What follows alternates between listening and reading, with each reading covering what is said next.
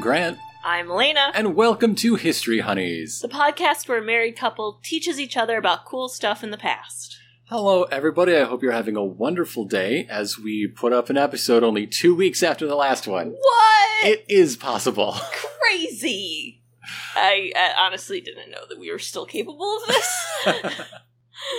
and this week, uh, we are going to talk about the Benin bronzes. Ooh. I will take it from your pause and confused expression that I should explain what those are. Yes. Uh, the Benin bronzes are a series of sculptures made in pre colonial Africa, specifically the, the Kingdom of Benin. Oh, okay. Uh, they are considered among the greatest examples of the art and craft of metalworking in the entire history of the world. Well, I feel dumb now that I did not know. So, if, If if there is it what, something that I've probably like seen a picture of yeah, probably, and just didn't know. yeah, probably. Okay. Benin was in, in what is now the, the modern state of Nigeria. Yeah. Uh, in fact, Benin City, the site of the capital of the, the Empire of Benin, is still there and still called Benin City. The Field Museum. Is there one thing about this? No. There- Their uh, Africa exhibit is primarily about Senegal, Oh. Okay. which has a really uh, similar history. When I was looking up the story, I had to check for myself. I had the same question. I'm glad I'm not alone. now, you might think that uh, the ancient kingdom of Benin has something to do with the current country of Benin. No. No, No. no- nothing to do with each other. I mean, it's a good name, uh, and they're the country next door, Oh. immediately west of Nigeria. So next to not even like Uh, border shifted I mean, type thing. maybe at its height there was a little touch, but like, no, it's not really oh, uh, any sort of direct lineage. Did they just like the name? yes, and for good reason, which we're going to get to. Okay. But if you visited th- this kingdom in the 16th or 17th century, what would you find? I'm gonna go with people, animals, and trees. I can't say you're wrong. Like like we were saying, it is in present day. Ni- Sculptures. I'm gonna go with sculptures too. also true. Okay. Uh, like I was saying, you would have to venture to uh, the, the land that is currently Nigeria, uh, which is in West Africa, right where the the um, Atlantic coast turns from an east-west coast to a north-south coast. Geography's crazy. Yeah, sometimes things have corners. Uh, So weird. And it was a kingdom, as I've mentioned, Yes. uh, ruled by a hereditary king, you know, ruling by divine right. Uh, and he was called the Oba. Now, the Oba had direct control of the city and uh, the, the sort of inner ring of surrounding villages and received tribute uh, uh, from nobles and chiefs in uh, the outer lying rings of the empire. Uh, so the same sort of system you would see it uh, in these centuries in East Asia, in the Americas, in Europe. It's just how the world generally worked mm-hmm. in the 16th and 17th century among peoples that built really big permanent structures. Yeah. Benin built their wealth as a, a middle trader, right, a facilitating trade between the kingdoms of West Africa and with Europeans once once the Portuguese made contact. Uh, they also had contact with Persia through the North African trade routes across the desert. Benin City was one of the most developed cities of the medieval period anywhere. Uh, they, they had this giant wall, uh, which enclosed uh, Benin City itself, uh, and 500 villages. 500 villages? 500 villages are what formed the city of Great Benin, all within this giant wall. Oh my god. I thought that was a typo and it was like 500 like homes. No, no, the, the wall is the largest man made structure ever measured by length. Okay. Uh, it, it was four times the length of the Great Wall of China, Dang. and the space it enclosed was half the size of Connecticut. That's a lot. It's enough space you, where you could fit 500 villages, I yeah, guess. Yeah. How many cities are in Connecticut? there were 30 main streets. Uh, each was 120 foot wide, miles and miles long, uh, with a, a drainage system beneath the street. Uh, palm oil lamps were burning at night alongside. Uh, there, there was space in the middle, so I guess th- these were, you know, uh, um, parkways, I guess, uh, uh, for livestock to graze up and down the, these broad, broad avenues. So what I'm hearing is they were a heck of a lot farther along than like anyone else in the world. we're, we're going to be talking about some things written about the city by, you know, the, the Portuguese traders, uh, Dutch travelers, and to compare the things being said in those years by those visitors and what, you know, they had to say about London and Paris at the time. Squalor. So the, the plan radiated out, the, the city plan, uh, it, according to rules of repetition and symmetry, uh, creating a fractal of repeating patterns. So like the, the way the uh, the Oba's palaces were, were laid out was then reflected in a smaller way in like the individual districts which were then divided and followed the same pattern with the villages inside the districts, all the way down to individual family homes. Huh. And those early explorers I've mentioned wrote that the city was free of crime and hunger. Because everyone had an identical home. I mean, how how much of this is the sort of you know they'll never believe this back home Orientalist sort of lens? I don't know. Like they didn't bring film cameras. It Yeah. was sixteen twenty whatever. Yeah. At the kingdom's height, the Oba was an absolute ruler. So let's start uh, with what that means and how it developed. Okay. Because you can't uh, understand the bronzes without understanding the Oba. So the Edo kingdom, uh, as they called themselves for a for many of those centuries, uh, their their line of Obas began in the 12th century, but the people traced their roots to an earlier line of kings uh, called the Osigos, going back to around 40 BCE.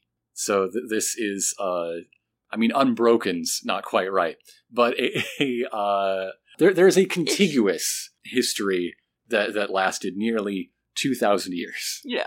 The line of Osigas was broken, and according to oral tradition, the people sought out a new king. Uh, king Oduduwa of the Yoruba people uh, was their exiled crown prince Ekaladerhan. But by the time they, they sought him out to return to the throne of, of uh, the Edo people, uh, he was too old to, to come to them. So he sent his grandson to them instead, Oranmiyan, to become the first of the Obas. Mm-hmm. Now, Oduduwa was a very powerful king of the Yoruba people. Uh, many, many dynasties of uh, West Africa trace back to him. All of them have a different story about his youth and where he came from. Oh. So it is probably not true that he is the, the lost crown prince come to reinstate the line. That's more of, you know, the, the mythology of the Oba. Yeah. Benin became an empire a few centuries later in the reign of Ewuare the Great. He became Oba in 1440. He claimed the throne after deposing his brother and uh, instituted a lot of reforms, uh, you could say. Reforms like uh, removing the power of the Uzama, which was a, a uh, council of chiefs that got to select the Oba, among other checks on the Oba's power. Uh, no, they're they're gone. They no longer have any checks, and the Oba is selected from here on out by primogeniture. The Oba's oldest son is the next Oba. I bet that didn't go over well with that committee that just lost their jobs. Well, the ones who were loyal got new jobs uh, because he instu- uh, he established a new system of town chiefs and palace chiefs as a sort of civil service structure. Okay.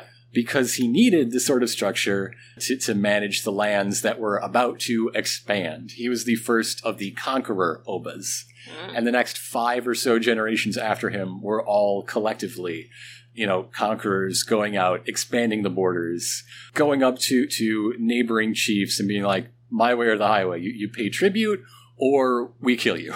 Mhm.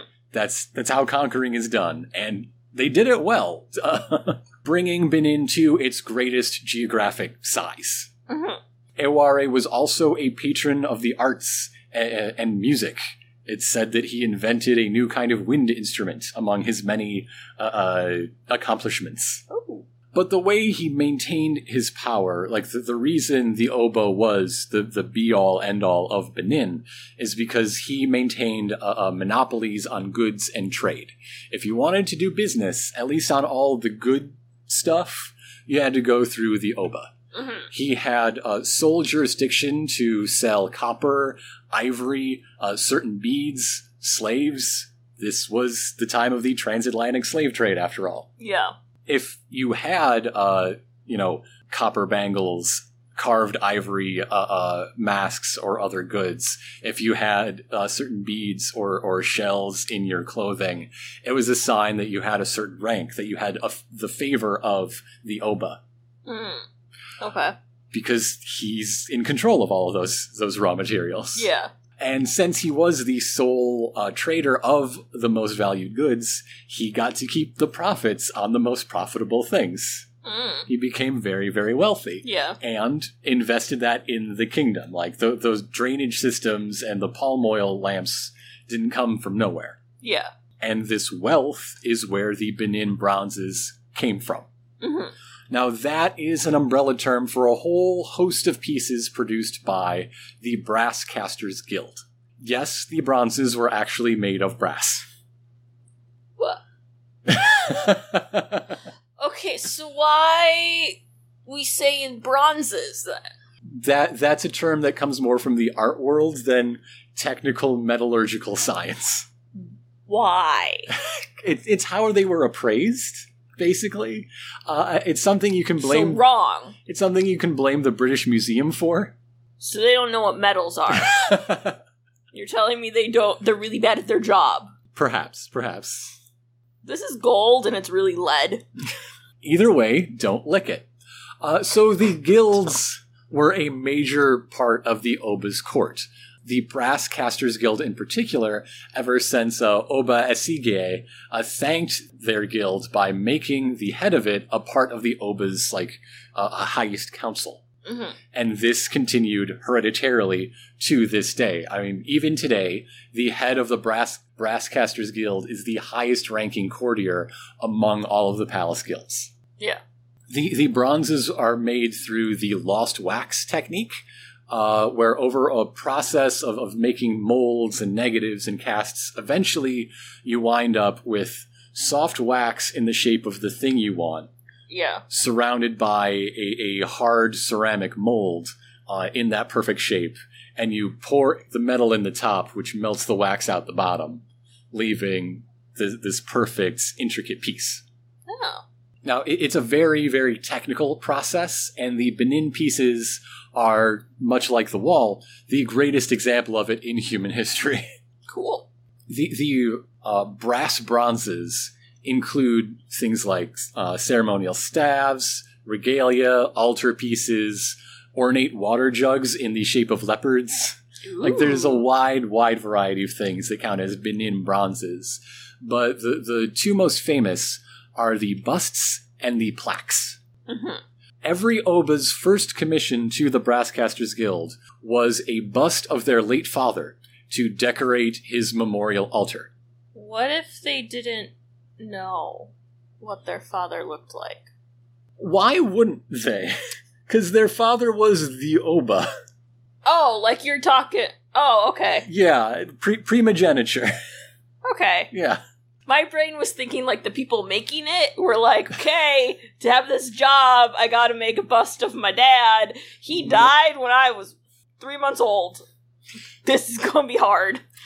No, no. The, Okay. the memorial bust was for the late Oba, commissioned by the new Oba. I wasn't listening, apparently, and just filled in a lot of details. In in fact, the bronzes, especially the these plaques and uh, um, busts in particular, are pretty much all for the the glory and, and recognition of the Oba. Okay. Uh, the plaques depicted life in the Oba's court and, and were meant to go hand in hand with the oral histories being passed down by the Oral History Guild. Oh. yeah, they had one of those too. Like okay.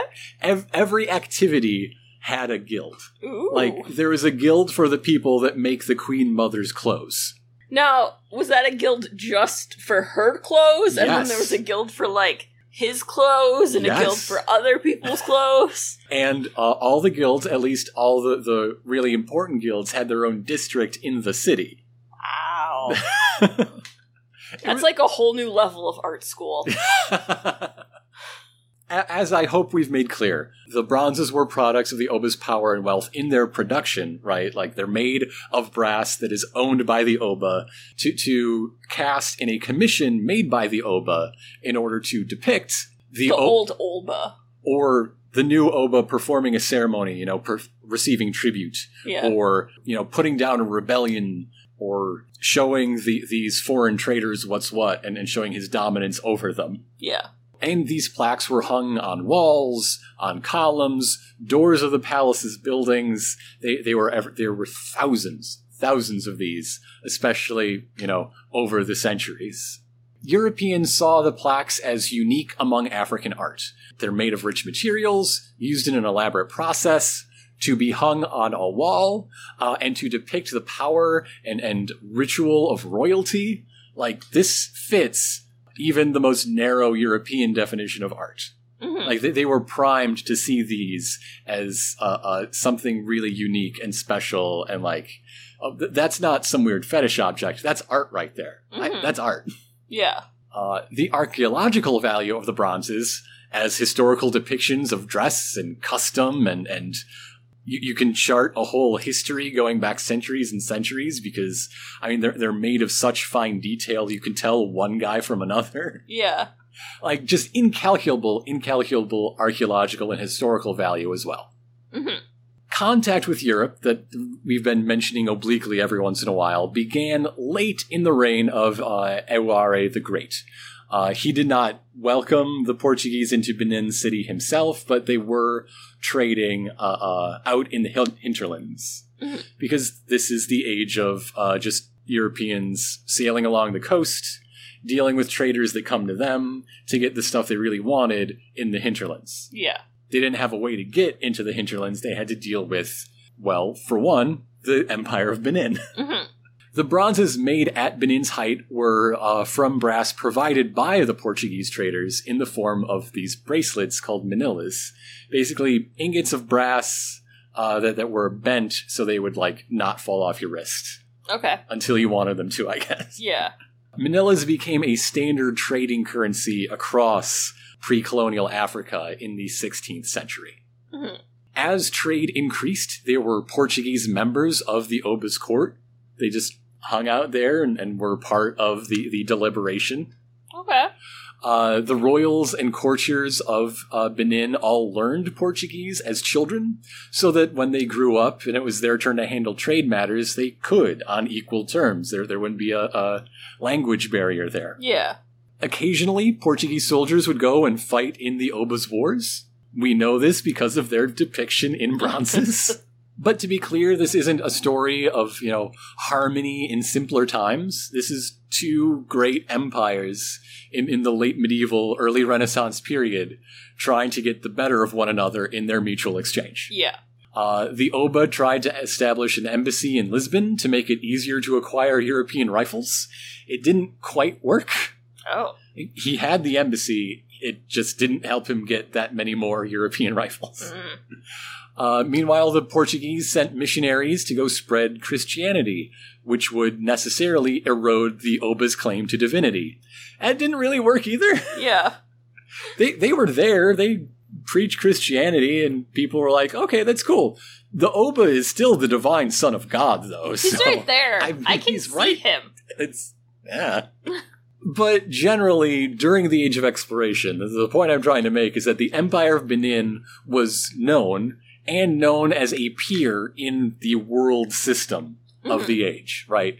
Dutch traders wrote these glowing memoirs about Benin City and the Oba's palace complex that is, you know, bigger than the, the city of Haarlem in uh, the Netherlands. Uh, Pope Innocent XII wrote to uh, Oba Oriogene at the end of the 1600s to encourage him to accept and promote the Christian faith. You know, it, it's a friendly letter between world leaders. Just, hey, could you do me a favor here? No one's gonna listen to someone named Innocent. Pope Innocent the Twelfth was the last pope to have facial hair. Oh. Yeah. Did, For now, I guess. You never know what might happen. was it like banned? it just fell out of style. Oh no, we can't do it anymore. I mean, how many presidents had facial hair after the 1600? I mean, they had it. They just didn't like showcase it. The answer is like pretty much all of them in the 1800s. It was, a, I guess, a mean question, but That was a mean question because I didn't pay attention to what date you were saying. I just thought like, I am tired. speaking of the 1800s, by the end of Mhm. that century, things had changed. So, so over centuries of global trade and, and colonialism, Portugal had sort of fallen behind the other European powers. They, they weren't top dog anymore. Uh, the Obas saw involvement in foreign trade as an erosion of their power and independence, which it necessarily is. And like th- this is the dawn of capitalism. That's the way it works. And they could tell because their neighbors were falling more and more to colonial domination, Mm. becoming protectorates, uh, uh, signing these treaties and losing, you know, what what made them them. Yeah. So in response, the Oba forbade more and more goods from, you know, being exported. Uh, by the end, they were only trading away palm oil and, and like palm products in Yeah. general. The end of uh, the 1800s was the beginning of the Scramble for Africa, a period of 40 years where Europeans went from directly controlling 10% of the continent to 90%. Yeah. Uh, this was powered by the Industrial Revolution, the, the dawn of modern capitalism. Uh, new technologies ar- allowed for travel inland. We, we've got steamships, we've got trains now. Those new technologies also included the telegraph and anti malaria drugs. Yeah, those go a long way. Pretty, pretty important. New colonies uh, were, were meant to give colonizers a trade surplus, extracting their wealth. We're no longer trading in slaves. We aren't stealing the, the people. We're just going to take all of the, the, the money, all the money. Yeah. The area that is now Nigeria was claimed by the British in a meeting between the colonial powers. They claimed uh, Benin while they were in Berlin. Huh. What is now Nigeria began as the Oil Rivers Protectorate, later the Niger Coast Protectorate. Uh huh. That, that was the office that was set up to uh, manage and, most importantly, survey the borders of this claim so that the, the Germans and the French didn't jump their claim. hmm In addition, the missions of the protectorates were to expand trade deeper and deeper inland, while, again, making sure the other colonizers didn't get there first. hmm Uh, and also to promote civilization and end barbarous practices among the natives. Of course. Th- this line is always like in the charter. That Mhm. that is the the ideological justification. Because we gotta send them to Jesus. The the proof that they uh, have these barbarous practices and require our civilization is that they aren't making you know regular square factory farms. They they aren't using dynamite to blow holes in the land for for their mining. So obviously, So- they don't know what they're doing. Civilization is a matter of product Destruction. productivity of the land. That that is like enlightenment philosophy right there. Yeah. So the the first uh, British member of this pro- protectorate system to visit Benin City was British consul Richard Francis Burton, and unlike his uh, predecessors in centuries before, he called uh, the city a place of gratuitous barbarity which stinks of death. Uh huh. Uh, when he published his visit that occurred in uh, 1862. Uh, Burton was an explorer, a world traveler, a bit of a celebrity, uh, bringing stories of the world to the British public. Uh, he made the pilgrimage to Mecca in disguise when it was illegal for Europeans to go to Mecca. Okay. Uh, he co founded the Anthropological Society of London uh, with the aim to, quote, supply travelers with an organ that would rescue their observations from the outer darkness of manuscript and print their curious information on social and sexual matters. What does that even mean? Well, in Burton's case, uh, he, he made complete English translations of the Kama Sutra and the Arabian Nights, Oh my And- god. the Perfumed Garden. Uh huh. Our guy Burton here, uh, is an interesting fella. lavish, lavish footnotes in uh, the Secret Garden or, or the Perfumed Garden. Not to be confused with the Secret Garden. Very different books. And and so like the, the question that, that one must raise is had trade destabilized Benin that badly, or had the ideology of white supremacy taken hold that that strongly in the time between these reports? Mm-hmm. to to what degree are we we putting causality on on either of these things? Uh, he spoke about widespread human sacrifice and skulls mildewing in the streets. Every single British person we're going to talk about from here on out also repeated those claims. However, the sort of mass graves that would be uh, required for, for these For- practices yeah. were not found by later archaeological digs. And if there's gonna be dead people everywhere, you kind of need those. You would expect to find all of these skulls, some of the skulls that Yeah. are mildewing in the streets. Especially if there's no, like, you know, record of them, like, selling skulls or something. Th- this report kicked off a bit of a scandal. You know, it, it was Burton's latest work about yet another uh, primitive people. There, there was a lot of talk in the salon uh, about this sort of thing. Though nobody from Britain would again enter the gates of Benin City for another 30 years. I'm gonna say Burton was just pissy because they didn't have, like, a sexual text for him to translate. And he's like, well, what's the point? Uh, That's why he traveled around. He was just trying to find new things. I mean, a lot of the bronzes were nudes. there, there's that. See, he just looked in the wrong place. He he went to the oral tradition uh, uh, guild and got very disappointed. There was a bit of a miscommunication in what exactly they did there. There you go. 30 years from that visit, that does bring us to 1892. Uh, the Protectorate set another consul, uh, Henry Galway, to sign a treaty with the Oba. Mhm. Uh, the treaty's text says that uh, the Oba, in some ways the last Oba, uh, it's a bit of foreshadowing, uh, Ovonramwen, uh, sought for Benin to be to be a British pro- protectorate, but that was clearly not true. hmm His whole deal, and that of his father and his grandfather, was to not do that. hmm Uh, the treaty also says that the British were motivated by their moral duty to civilize the world, but letters between Galway and the Home Office and you know the other people involved uh, were entirely about economic motivation, Yeah. extracting that trade surplus. Right. Uh, at least one source says the treaty wasn't actually signed, but it certainly wasn't followed. Ev- everybody agrees on this. Yeah. So, so rather than uh, following these free trade terms, you you trade your palm stuff and anything else you got with, you know, no no duties, no uh, um, import export fees, no limits.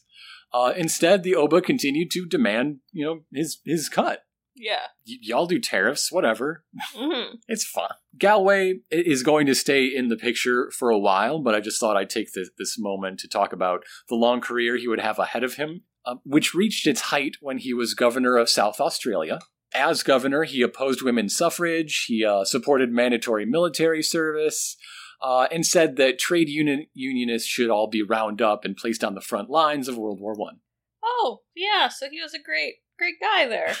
There's a statue to him somewhere erected because he did such a good job at raising troops to fight the Kaiser. You know, there's a lot of statues to people who did one good thing, maybe, to some people, but did a whole lot of other bad things. Henry Galloway is a land of contrasts. And uh, with that, we're going to take a break and be back with uh, the, the reaction to this broken treaty.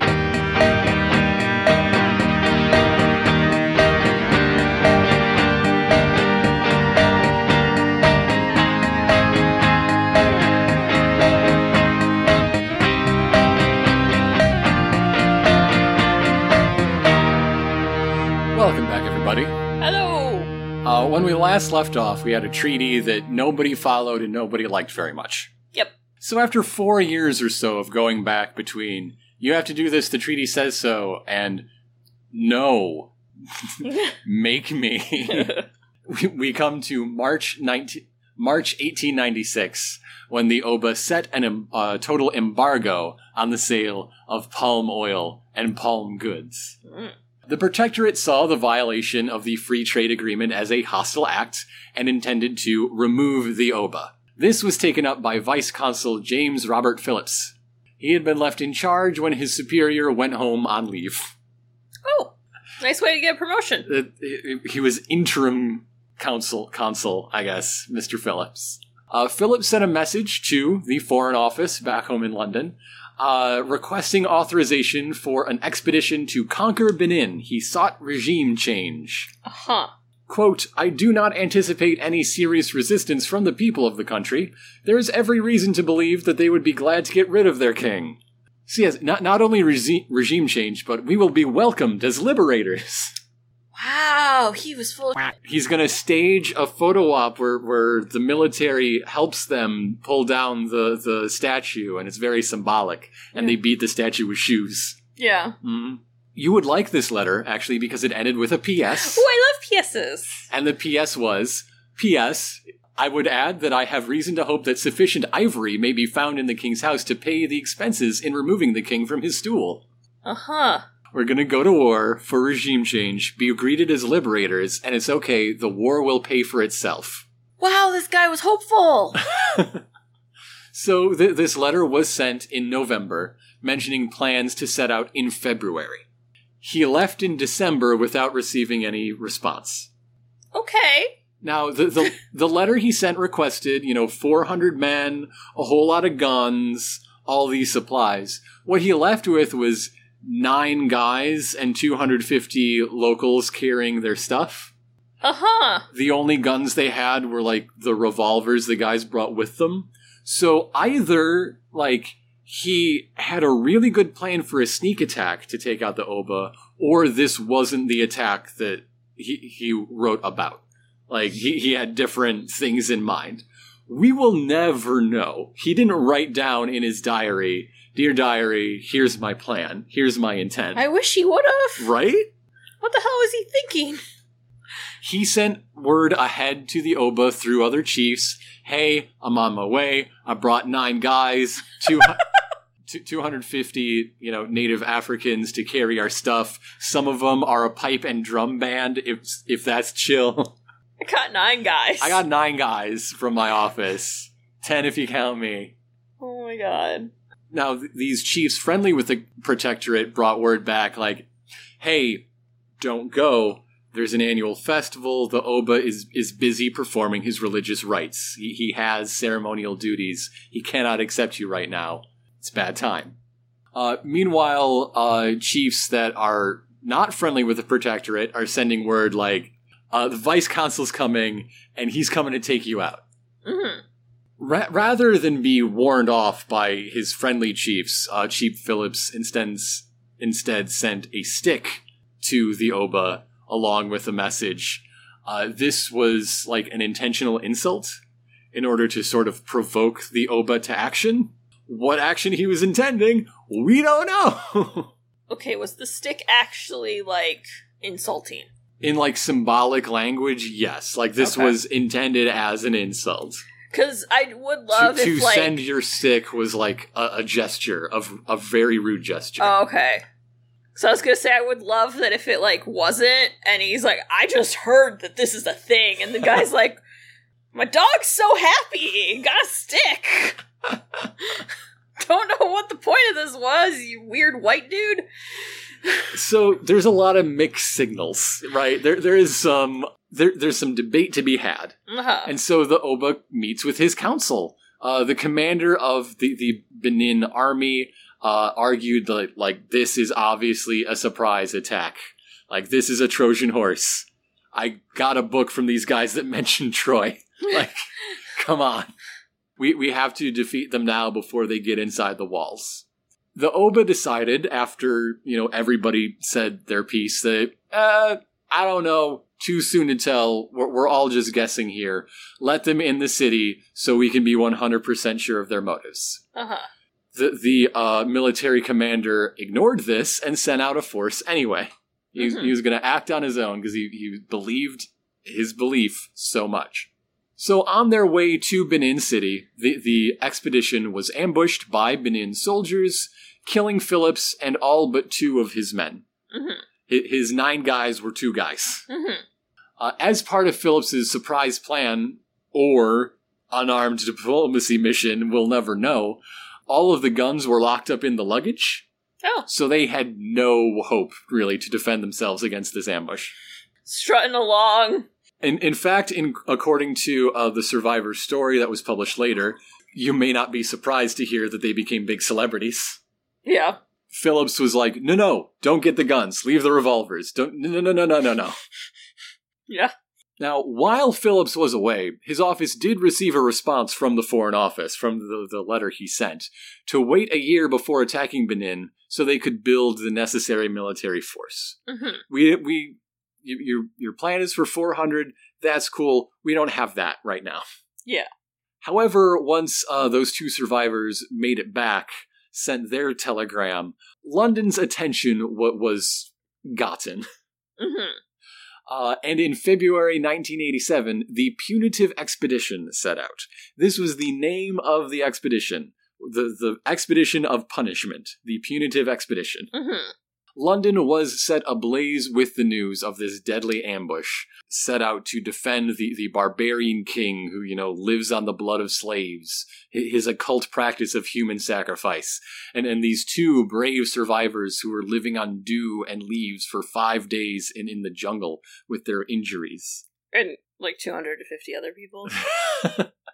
uh, it, it said their, their porters and the, the drum and fife band uh, scattered, Okay. uh, and, and some of them were also slain. there were nine of them. This deadly, this this this mission they were on. I mean, the numbers were against them, to be fair. Uh, Benin was practically unknown in London at the time until the papers began to call it the City of Blood. of course. The punitive expedition had their orders to burn down every village and town and hang the Oba wherever he be found. Uh huh. Uh, so they set out with 12,000 Marines, uh, sailors, and soldiers divided in, into three columns.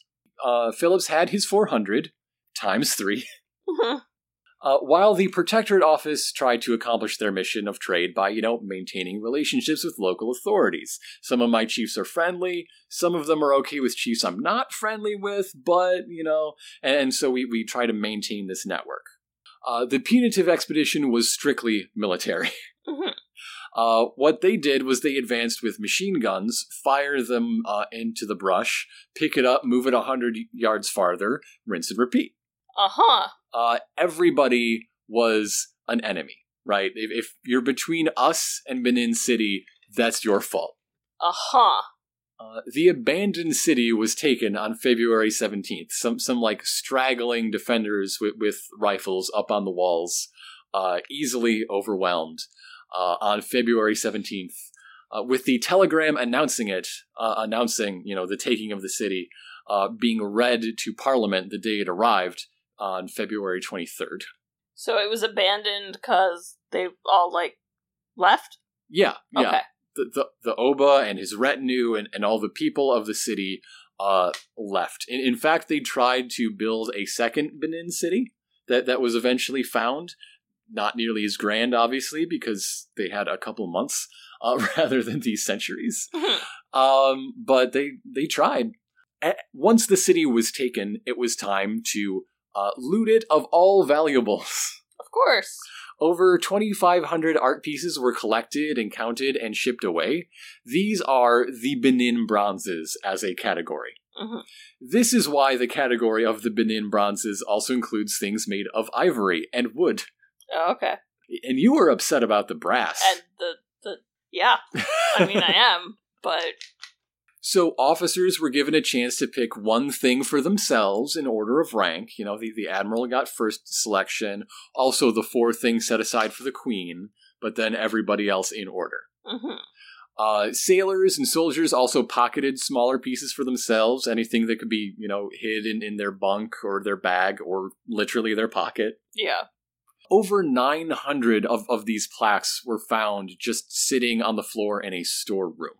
Like, that's how much wealth that the city had. They just had spare treasures lying around.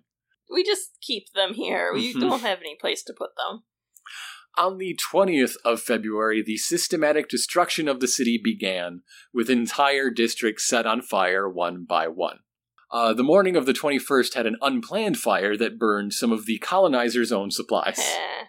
But they, they didn't seem to mind. Uh, there are a few, you know, written diaries of the time that, that include entries like fire, smoke, and charcoal seem to have removed all the smell, and the city became sweet and pure again. Ah, yes. That the pure smell of smoke.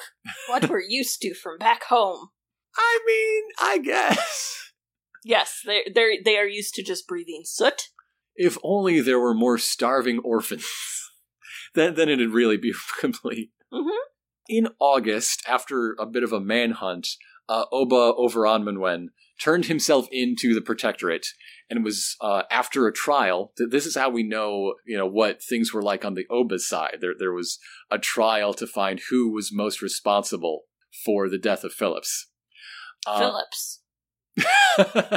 well, he's already dead. We can't punish him. He punished uh, himself. It's okay. the, the Oba was given a deal to, to like, okay, you can still be a chief on the fringes as long as you don't exhibit any independence. Instead, he accepted exile for life from Benin. So let's follow these bronzes uh, as they they travel northward. Uh, the bronzes were first appraised by the British Museum in, Who did it wrong? boy did they because they believed they uh, might have been works by wandering egyptians or, or maybe portuguese sailors did the casting off the coast uh, or, or maybe they were trade items that originated in birmingham Wow, I was so right about how wrong they were. Oh my god. Oh, what the fuck? this is really tied in with how egyptians were the good ones because they were the white africans hmm a, a quote from something written to you know promote the first exhibition at the British Museum later that year. Uh, at the first sight of these remarkable works of art, we were at once astounded at such an unexpected find, and puzzled to account for so highly developed an art among a race so entirely barbarous as were the Bini. The bronzes then spread across Europe. Uh, some were taken by German traders as payment for moving them from the city out to the coast to, to be put on the ships. Mhm. So, yeah, some of these individual ones made it to the continent before uh, the, the giant casks, you know, crate after crate of these hundreds and hundreds Mhm. were, were ever appraised or, or uh, displayed or auctioned. A, a flurry of memos went between the, the Royal Treasury and the Foreign Office and, and the British Museum and Protectorate staff over who owns them and in what proportion they own them and how to sell them to pay for what expenses. Like, it- it's this big story for weeks about bureaucrats trying to avoid setting a precedent Mhm. which is what bureaucrats do best, I guess. Yeah. Uh, as more individual pieces circulated in the art market uh, from the sailor is like, it's pretty neat, but I would also like some money. I would like to eat food. And, you know, the, the British is doing the same. More experts got their eyes on them, and their value increased. There, there was a time uh, in, in early in the year when the British Museum was like, "Thanks for you know loading us up with all this junk." And the Treasury was like, "What? What do you expect us to do? There's no market for this, and if we sell them all at once, they're going to be literally worth the metal they're made of. That's how supply and demand works." Yeah. That's not how it shook out, actually. Uh, so, after hundreds were set aside for the British Museum, uh, a few hundred also for the Prime Minister, uh, the, the remaining unclaimed bronzes were auctioned off, mostly to German museums and collectors. They won the high bid. Mhm. So that brings us to today. Oba Eweka II returned to Benin City, re-established the trade guilds, and continued traditional practices within British rule. He is son of the exiled Oba. Mhm. Uh, the Oba is still a respected leader and mediator in Benin City today, especially among the descendants of you know the Bini people. Uh, Oba Ewuare II rose to the throne in 2016. Tradition holds he is the reincarnation of Ewuare the Great. Ha. The Great Walls began their destruction in the punitive expedition. Uh, today, the few remaining stretches are, are bulldozed for condos. Oh. There, there's not a lot of that Great Wall left. Currently, the British Museum holds 700 of the bronzes. Uh, 580 are in the Ethnological Museum of Berlin. Uh, 200 are held across uh, American museums' collections, zero by the Field Museum. Mhm. That's the same number owned by any of the people of Nigeria. Either the state of Nigeria or any museum collections. There are two. Two that have been returned to Benin, uh, personally to the Oba. Uh huh.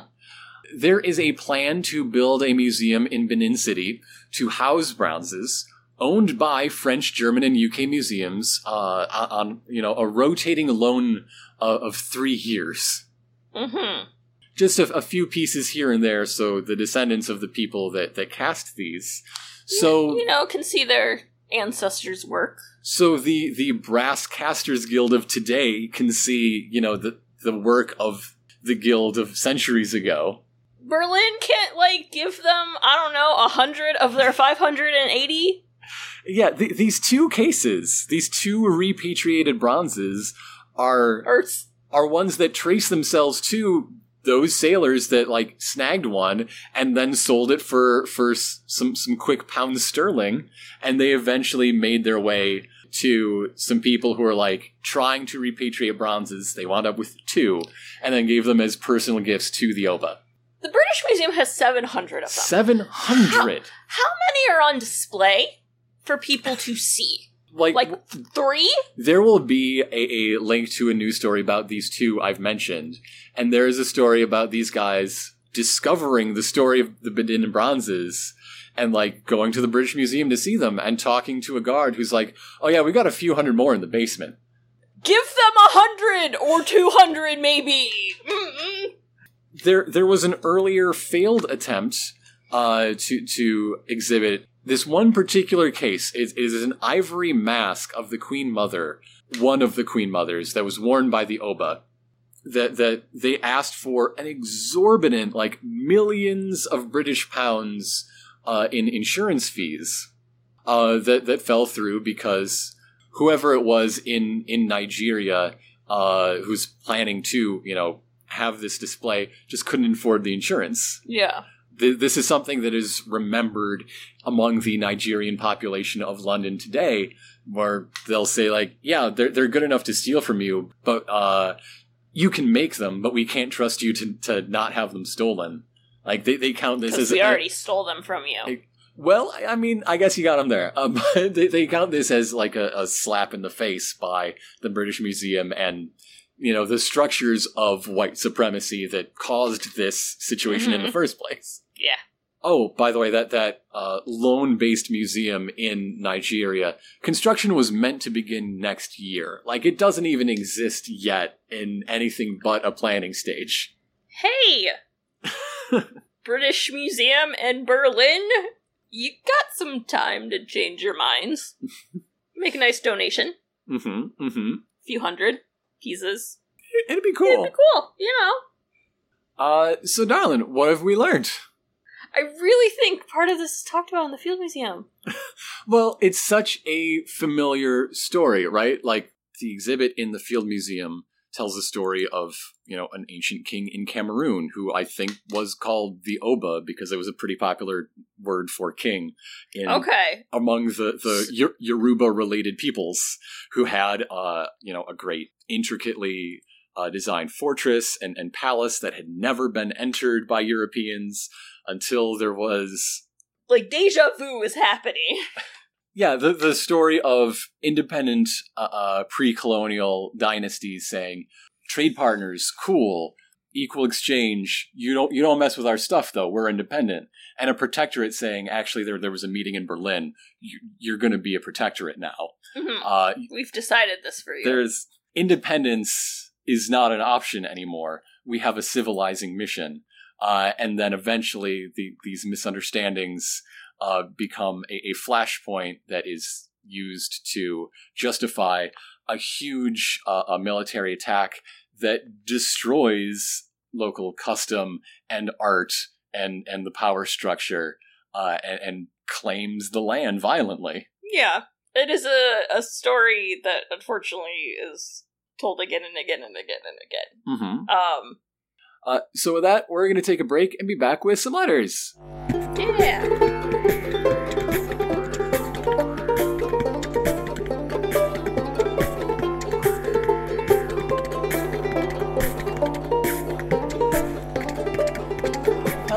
Everybody, and welcome back. Uh, we have one letter for you.